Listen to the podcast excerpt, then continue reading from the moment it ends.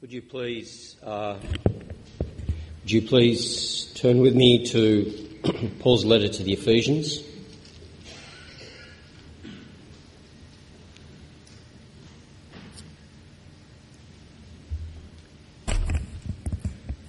Reading from verses, uh, chapter 4, reading from verses 1 to 16. Hear the word of God. As a prisoner for the Lord, then, I urge you to live a life worthy of the calling that you have received. Be completely humble and gentle. Be patient, bearing with one another in love. Make every effort to keep the unity of the Spirit through the bond of peace. There is one body and one Spirit just as you were called to one hope when you were called, one Lord, one faith, one baptism, one God and Father of all, who is over all and through all and in all. But to each one of us, grace has been given as Christ apportioned it. This is why it says, when he ascended on high, he led captives in his train and gave gifts to men. What does he ascended mean except that he also descended to the lower earthly regions? He who descended is the very one who ascended higher than all the heavens in order to fill the whole universe. It was he who gave some to be apostles, some to be prophets, some to be evangelists, and some to be pastors and teachers to prepare God's people for works of service, so that the body of Christ may be built up until we all reach unity in the faith and in the knowledge of the Son of God and become mature, attaining to the whole measure of the fullness of Christ. Then we will be no longer infants, tossed back and forth by the waves and blown here and there by every wind of teaching and by the cunningness, cunning and craftiness of men in their deceitful scheming. Instead, speaking the truth in love, we will grow up in all things into Him who is the head, that is, Christ. From Him, the whole body, joined and held together by every supporting ligament, grows and builds itself up in love as each part does its work. And blessed are those who hear the word of God, uh, who keep it in their hearts, and who do it. Amen.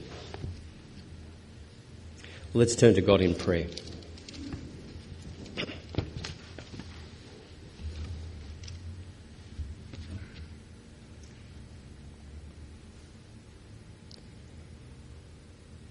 Our Father, your holy word is before us.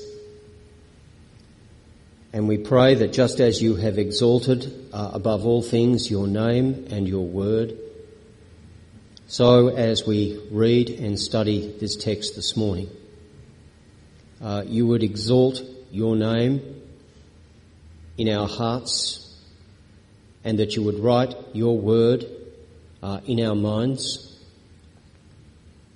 We pray, Father, that he who is the author of the scripture may also be its interpreter for us this morning, uh, so that we may not be taught uh, by the voice of any man, but by the word of the living God and through his Spirit. And we ask this, our Father, in Jesus' name. Amen.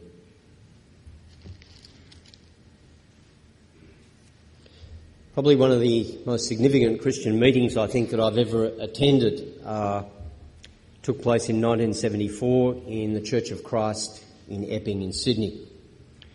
Uh, I remember the evening well. I'd driven across Sydney with a number of friends uh, to hear a, a, speaker who had come from the United States. His name was Dr. Ray Stedman. He was the minister of the Peninsula Bible Church in Palo Alto, which was a suburb of San Francisco. And he had come to give a series of addresses on the subject of the church as the body of Christ. and the conference was entitled Body Life. What he said that night uh, not only challenged our thinking about Christian ministry, but for many of us also revolutionised it. We began to understand afresh uh, the importance of the ministry in the church and also the challenge of every member ministry. Uh, Dr. Stedman was speaking that evening on Paul's letter to the Ephesians from the 11th to the 13th verses, and it's in that first part of the passage uh, that I want to look at with you today. And the reason that I want to do that is because I believe that it's crucial to our role as both believers and leaders in the church that we understand the place that Christ has assigned to us. It's not only important for preachers and elders to understand that, um, but it's important for every Christian to understand it because here in Paul's letter to the Ephesians, we discover that every one of us has a ministry. Grace has been given to us, Paul tells us, as Christ has apportioned it. And that grace enables us to perform works of service, which God has set us apart to do. So if you want to fulfill your specific Christian calling, the calling which God has given to you as an individual, uh, you need to understand what the Apostle Paul is saying here. Now, I wonder if you know uh, what your specific call is. Uh, do you know how you are to be prepared or trained to perform uh, the works of service or the works of ministry that God has assigned you. Uh, if you're not sure, then this passage will help you as it helped me. Passage is important, I think, for another reason too, and it's what I call alignment of expectations. Uh, one of the most critical factors in the life of a church is that there is a convergence of expectation both on the part of the members of the church as well as the leadership of the church, so that both those who have the responsibility of oversight and those who have the responsibility of ministry and service understand their specific roles within the congregation. Uh, it's a little bit like ballroom dancing.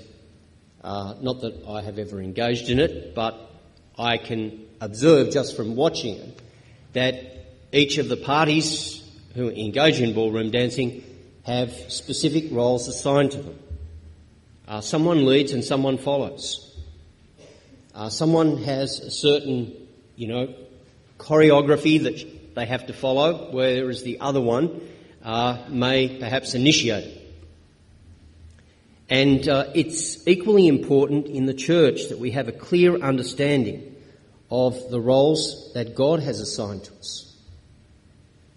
And it's important that there's a convergence of those expectations on those who are involved.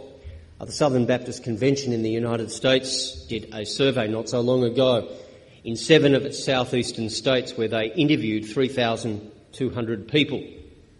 And one of the questions they asked them was, what do you think are the essential responsibilities of the leadership of the church and specifically pastors? And they identified 108 expectations. When they asked the interviewees which of those 108 expectations they thought were essential, uh, collectively they replied that every one of them was. I don't know about you, but uh, if I ever had to walk into a management interview where the managers had 108 expectations of me and they expected me to fulfil every one, uh, you could see how certain difficulties might arise. Well, the Apostle Paul makes clear in the earlier verses of this chapter that God does have expectations of us. And he wants us to fulfill certain roles or callings. And to that end, he tells us in the seventh verse that Christ has specifically apportioned grace to each one of us, gifts that will enable us to do so. And then several verses on in the eleventh verse, he tells us that God has given the church a number of very special gifts. that enable all the other gifts to function at their full capacity. In other words, there are some gifts which God has given to the church which he regards as absolutely foundational and critical to releasing other people in the church to fulfill their ministries.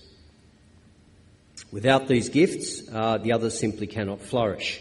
Well, you say, what are the gifts that are these special gifts? Let's read in verse 11 what they are. There, Paul says, It was he who gave some to be apostles, some to be prophets, some to be evangelists, and some to be pastors and teachers. You'll notice how each one of those gifts relates to the ministry of God's Word. In other words, foundational to the life of the church and to the flourishing of the church is the ministry of the Word, but that Word can be dispensed in a number of ways. First two gifts, apostles and prophets, are concerned with originating the Word of God and actually ensuring that the Word of God can be heard by people. Apart from apostles and prophets, we would not know that there was a word from God. Without them, the early church would not have had a message. God gave these people immediate revelation. The apostles were more authoritative in their pronouncements, the prophets less so because the early church was told to test the prophets and discern what the prophets were saying. The last two gifts mentioned, evangelists and pastor teachers, are concerned not so much with originating the Word of God, but actually proclaiming and explaining the Word of God. In other words, their task is to take the Word which has been inscripturated or written and make it plain to the people. Evangelists explain the gospel to us so that we can actually begin the Christian life, whereas pastor teachers are more concerned with promoting the development and the growth of that life once it's begun. In other words, evangelists are essentially obstetricians who help us through the process of the new birth, whereas pastor teachers are basically paediatricians who ensure that we grow up as Christians in a healthy way so that we can grow and develop in ways that will enable us to mature and serve Christ and glorify his name. Now, before we actually get to think of these individual offices, I think it's uh, important for us to understand why these offices have been given. What is their purpose? And in particular, what is the purpose of pastor teachers? What do we actually expect them to do? Well, Paul tells us in the 12th verse of this chapter that these pastor teachers are given so that we will be prepared to engage in works of service, so that the body of Christ may be built up until we all reach unity in the faith and in the knowledge of the Son of God and become mature. In other words, God's purpose in giving us pastor teachers and evangelists is to ensure that we recover, as it were, the lost image of God in us. That we are conformed to the fullness of the measure of the stature of Christ. And that takes place through the ministry of God's Word. If you want to grow up into the fullness of your potential as God has made you, uh, you only do so as your life uh, becomes full of God's Word and you begin to understand how it applies to your life. Now, what does it mean when Paul says that these pastor teachers and evangelists are there to uh, equip us or prepare us for works of service. Well, in the original Greek, uh, the word which the NIV translates as prepare is the word katartismon, from which we get our English word artisan, someone who works with his hands to make or to build things. You might remember that uh, this word of mending is first used in the New Testament, uh, where Jesus meets his disciples, and we read that they were down on the water's edge at the Lake of Galilee, uh, mending their nets. This is where this Greek word is used. It's also used in other ways uh, to refer to equipping or preparing. But essentially, what is in mind is that as these men were on the beach mending their nets, they were actually getting the re- nets ready uh, to fulfill their purpose or their function, which was to catch fish. When we think about how that word mend might be used in the church, what we understand is that pastor teachers are given to the church to help mend us, to put us, as it were, back together in a Christ like way so that we can serve God faithful. Perhaps modern equivalent uh, is, you know, the idea of shaping up. It's the task of pastor teachers to help us shape up uh, so that we can fulfill the responsibilities that Christ has given each one of us to do. Well, how's the preparation to be done? Moment's reflection tells us uh, that it, the instrument that God uses is His Word. We're strengthened, we're renewed by the teaching of the Word of God. You might remember Paul's final statements to the elders of the church in Ephesus. He says, uh, before he departs, and now I commend you to God and to the word of his grace, which is able to build you up and give you an inheritance among all those who are sanctified. Again, he tells uh, his younger associate Timothy as he's working in Ephesus uh, that all scripture is God breathed and is useful for teaching, rebuking, correcting, and training in righteousness. Why? So that the man or the woman of God may be complete and equipped for every good work. In other words, this ministry of the Word of God is critical to helping people reach their full potential fulfilling their calling under God and engaging in the works of service that God has prepared for them to do. And that's why teaching and preaching the scriptures in the church is so important. Do you realise that your life and your ministry and you fulfilling your calling under God is dependent on receiving a faithful word and hearing the gospel expounded to you week by week here in church? Ministers are not primarily priests who celebrate the sacraments, nor are they social workers who set up helpful welfare services, nor are they psychologists who set up counselling services, nor are they CEOs who run an ecclesiastical kind of a corporation.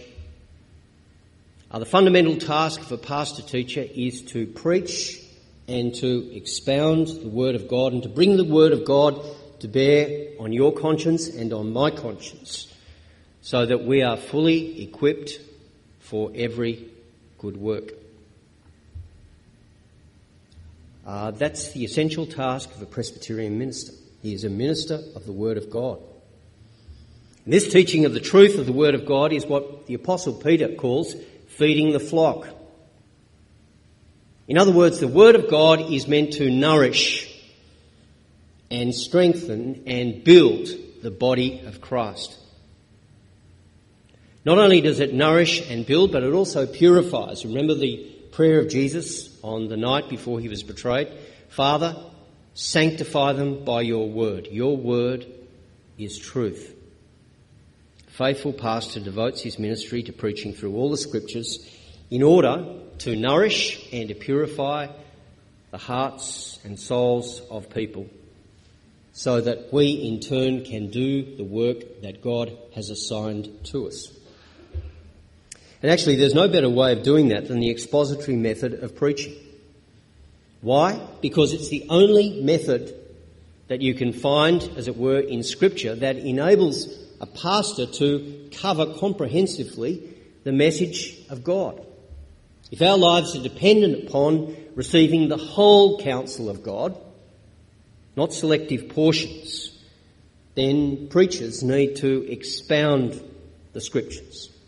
Whether they uh, expound books of the Bible or sections of the Bible, we need to hear a balanced presentation of truth. Uh, as Isaiah said, it should be line upon line and precept upon precept. Now, one of the most amazing illustrations, I think, of the power of equipping the saints is found in the 19th chapter of the book of the Acts. Uh, you might like to turn to the Acts of the Apostles with me. Acts chapter 19, verses 8 to 10. Now it's interesting that this is the very city to whom Paul is writing this letter. And so as he's writing this letter, you need to remember that the Ephesians understood the power of the Word of God because they experienced it, particularly over a two year period. In the eighth verse it reads, Paul entered the synagogue and spoke boldly there for three months, arguing persuasively about the kingdom of God. But some of them became obstinate. They refused to believe and publicly maligned the way, so Paul left them. He took the disciples with him and had discussions daily in the lecture hall of Tyrannus. This went on for two years so that all the Jews and Greeks who lived in the province of Asia heard the word of God. It's extraordinary. Every day for two years. Uh, knowing Paul's capacity uh, to talk at length about Scripture. Uh, I mean, a man once fell out of a window asleep because he was so exhausted by the Apostle Paul's exposition. Uh, you can imagine that it would have gone for more than an hour a day, probably two hours at least during their siesta period, presumably. But what was the result of this more than 700 hours of scriptural exposition? Well, he tells us that both Jews and Greeks and all of Asia heard the gospel. In other words, the saints who came along to that lecture hall on a daily basis and heard the scriptures expounded and the message of salvation explained to them, and Christian ethics taught as they heard all those things and understood the great plan of redemption. They were filled with hope and joy and a new spirit of excitement and a belief that this was the message that would ultimately save the world. And they fanned out into the whole province. And Paul says everybody heard about the Christian church that had begun in Ephesus, and presumably many of them heard the gospel. Do you realise that the same thing happened in the 16th century uh, in continental Europe and then spread to places like England and then a little later to the United States? It all happened in a little academy in Geneva. Uh, sadly, today that academy's fallen into a bit of disrepair. The University of Geneva hasn't done much to help it. Now sits there as a bit of a disused art room. But that's where people flocked from all around Europe to come to hear a man who understood the meaning of the Word of God and who could teach it John Calvin. And the people who heard him expound that word day by day, and up in the Cathedral of Saint Pierre, where he preached every day, I went to the ends of the earth with that message. Now, I'd like you to notice that Paul places great emphasis on the people that God has given to the church. Notice that he lists four categories of gifted men who were devoted to the well-being of the flock. And I think it's important for us here to understand that what Paul is drawing attention to is that the great gift of God to the church is the very people who serve the church through teaching the truth of the gospel. I want you to notice that.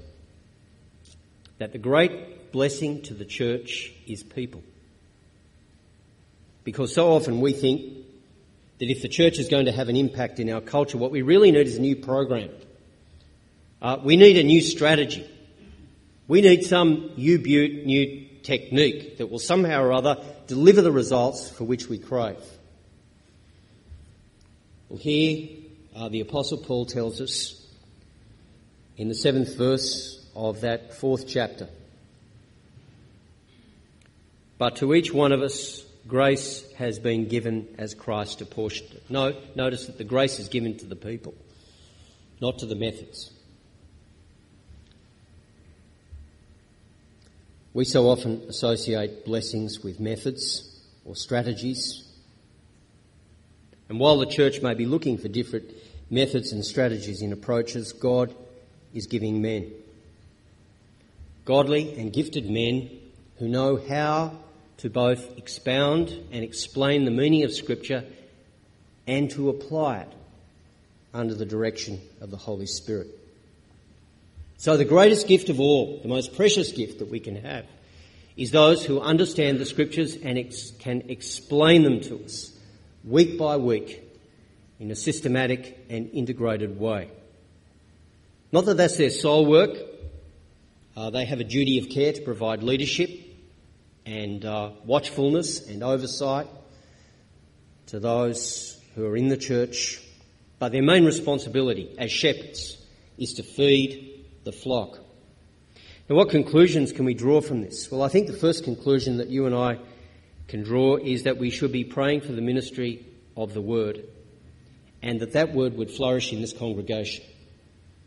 And that not only that, but that God, in His goodness and His mercy, would speak to some of us and release us from whatever else it is that we have so that we can devote ourselves to this other necessary thing.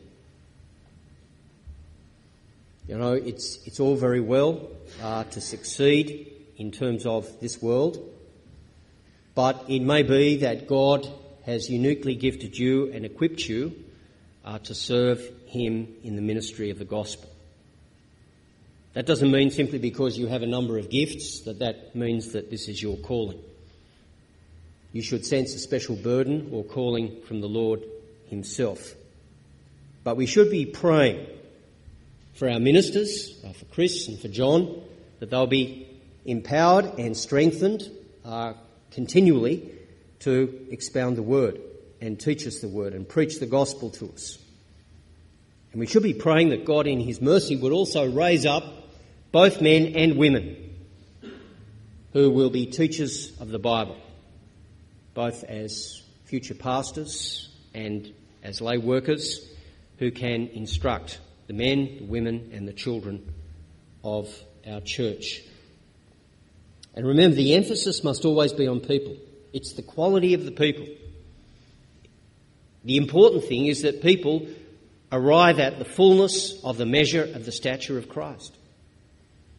It's not the quantity of the people, it's the quality of the people. And it's not the strategies, the methods, or the money.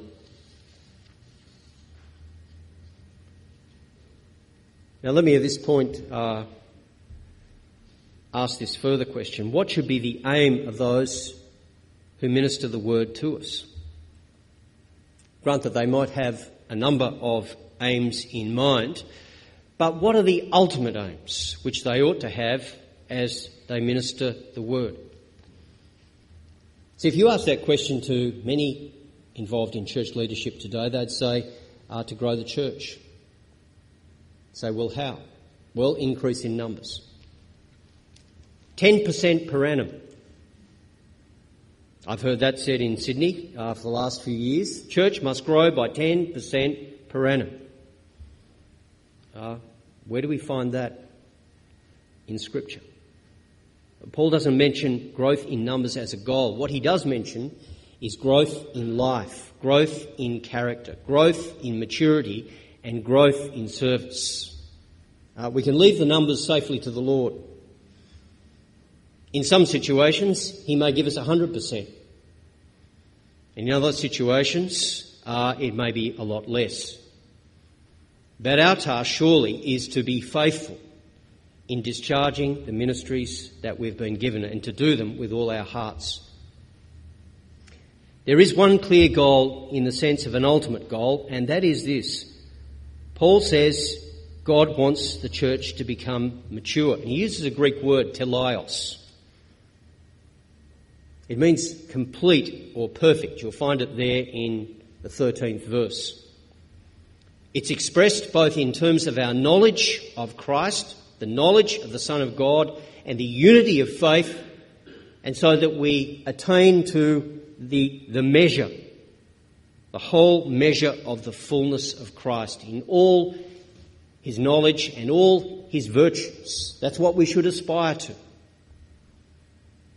So, Christ like character, as it is expressed in service, is what Paul is aiming at in his ministry in the church. I hope you can see that what Paul says here is perfectly consistent with the teaching of Jesus in the Sermon on the Mount, because there you'll read in the fifth chapter of the Gospel of Matthew, at the very end of that chapter, uh, some words which Jesus expressed uh, to his disciples. He said, in contrasting the righteousness which he expected of them with that of the Pharisees. He said, Be perfect, therefore, as your heavenly Father is perfect. That word perfect that Jesus uses there in the 48th verse of Matthew 5 is the same word that Paul uses here in Ephesians chapter 4. In other words, both Paul and Jesus are aiming for the same thing in ministry for us. They want us to be mature, both in knowledge and Christ likeness. They want us to be complete. Their great desire for us is that we be perfect like God Himself. Not so much in the sense that their goal is sinless perfection in this life, uh, because by virtue of our sinful natures, uh, we can't be. Not until the resurrection can we leave these sinful bodies.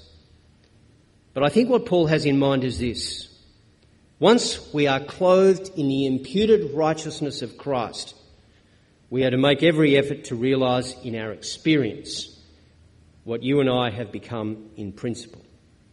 In other words, if we have received the righteousness of Christ ourselves as a gift, then Paul says, manifest that righteousness. Live out that righteousness in your life.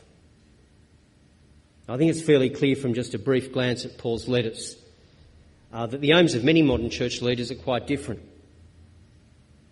See, Paul's aim wasn't to organise all the house churches in Ephesus into one great denomination, nor was his aim simply to fill church buildings with people. Uh, he wanted the church to grow, but his great aim, his great hope, was that through the ministry of the word, he would begin to see people in the church become small replicas of Jesus Christ, both in terms of their growing knowledge, their obedience to God, and their Christ like service. And that's why he says to Timothy, who's ministering in Ephesus, Until I come, devote yourself. Adhere to, be glued to this one thing. Devote yourself to the public reading of Scripture and to the preaching and teaching. Do not neglect your gift, but be diligent in these matters. Give yourself wholly to them so that everyone may see your progress.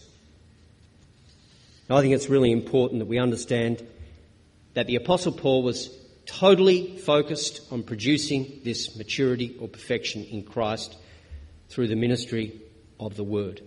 And I mention this because the task of church leaders is constantly being revised to reflect the latest fads that usually uh, arise in the world and then get passed on to the church.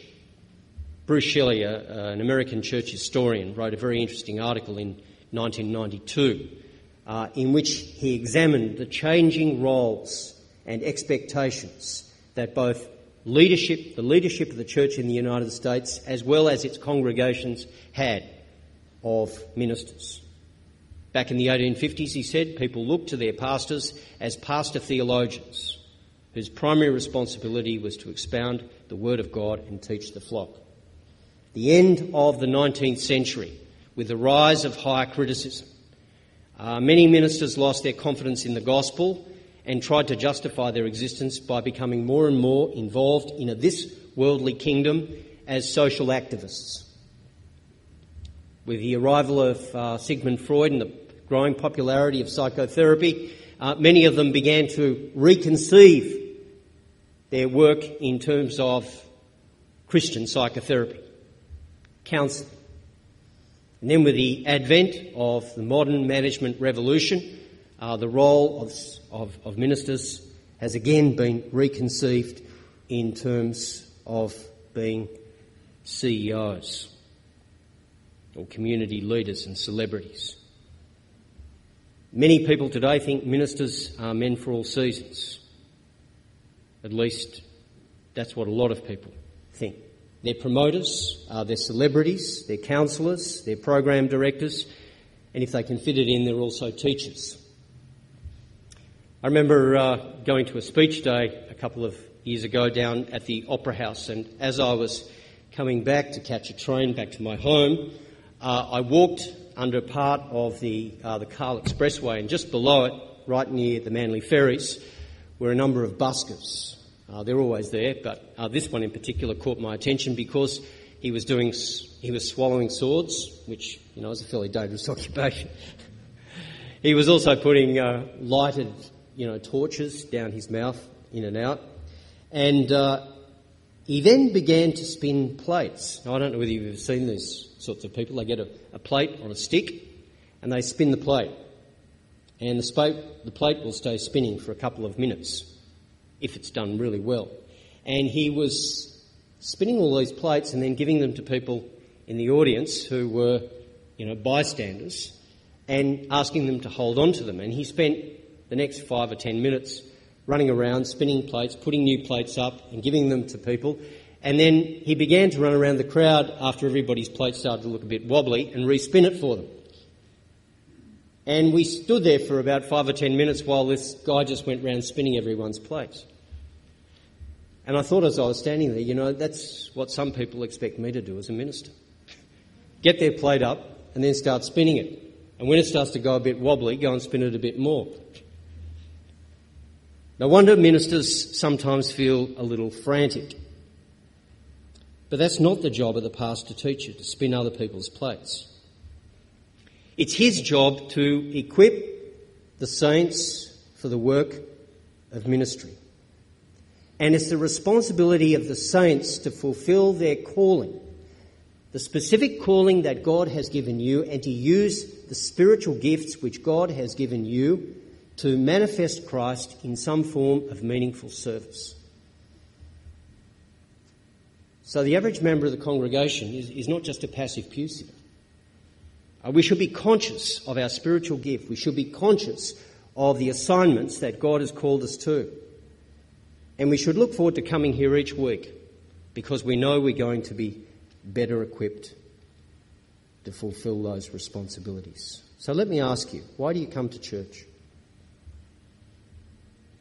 Do you come here to grow in your knowledge of the Son of God through hearing the word taught, preached, expounded?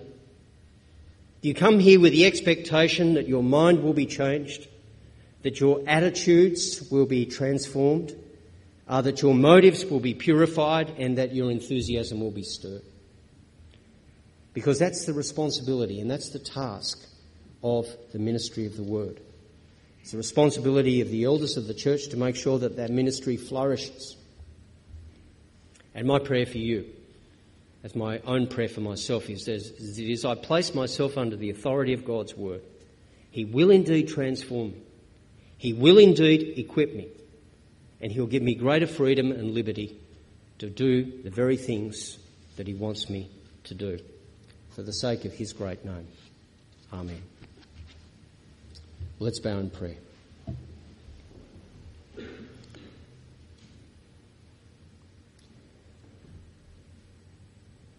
Oh, Father, we thank you that when you found us uh, broken, uh, you mended us.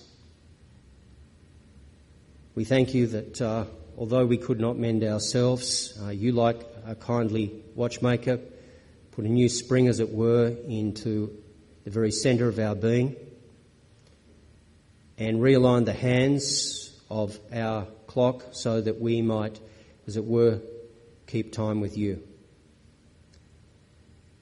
And we pray, Father, that uh, you would continue that work of renewing our inner being, continue your work of revealing your word to us and illumining our minds, and give us a fresh resolve, inspired by the Holy Spirit to undertake those works of service which you have prepared for us in advance to do.